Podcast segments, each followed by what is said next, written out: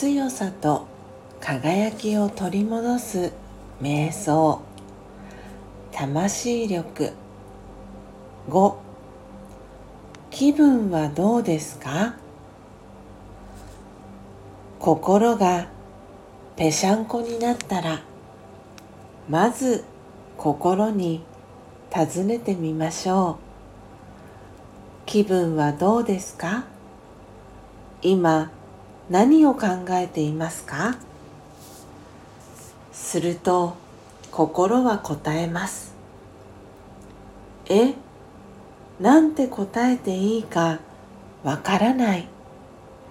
だってこんな風に聞いてくれたことなかったから。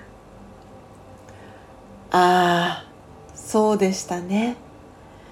いつもああしなさい。こうしなさいって押し付けてきたから。ごめんなさい。